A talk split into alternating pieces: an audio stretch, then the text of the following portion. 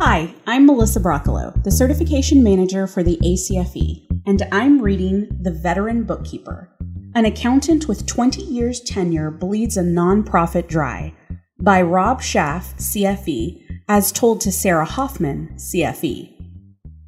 Many fraud examiners are familiar with stories of fraud taking place because too much trust was placed in an employee.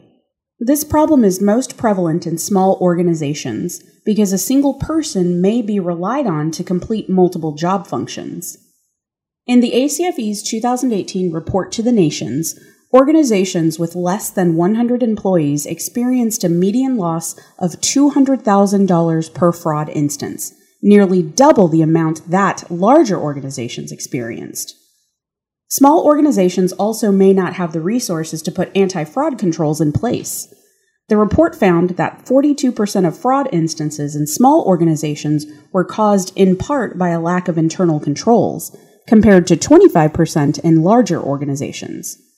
Too much trust in one veteran bookkeeper led one small nonprofit to lose approximately $3 million. Susan was a trusted employee at a small 501c3 that operated under a larger national organization.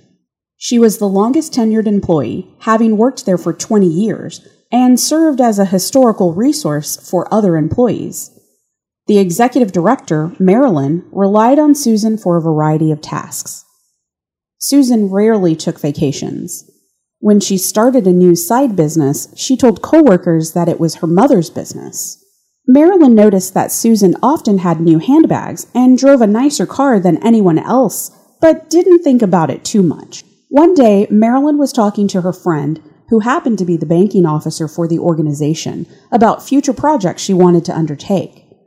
The banking officer seemed surprised and informed Marilyn of the low cash balance the organization had. The banking officer also commented how surprised she was at how many checks were written to Susan.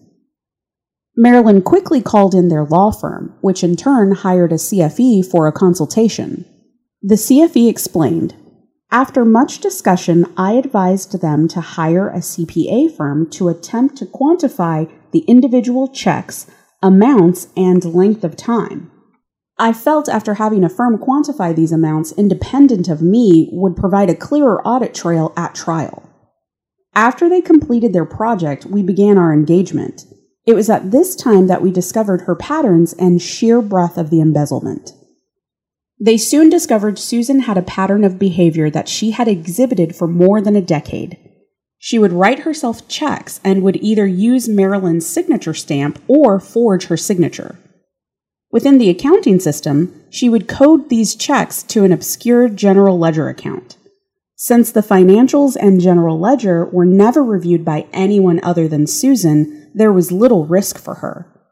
Later, she would alter the checks and recode the expenditures out of the obscure account to a general ledger account befitting the type of expenditure. Prior to their bank introducing them imaging, Susan would simply remove the canceled checks from the bank statement package she wrote to herself and destroy them. When the bank began using check imaging, she covered her tracks in a rudimentary way. During an interview, the hired CFE asked Susan what software program she used to alter the check images in the bank statements. She looked at me quizzically and said, I don't use software. I cut and pasted.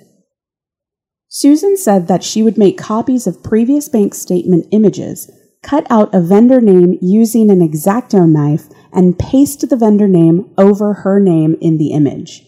Then she would recopy the current sheet of images.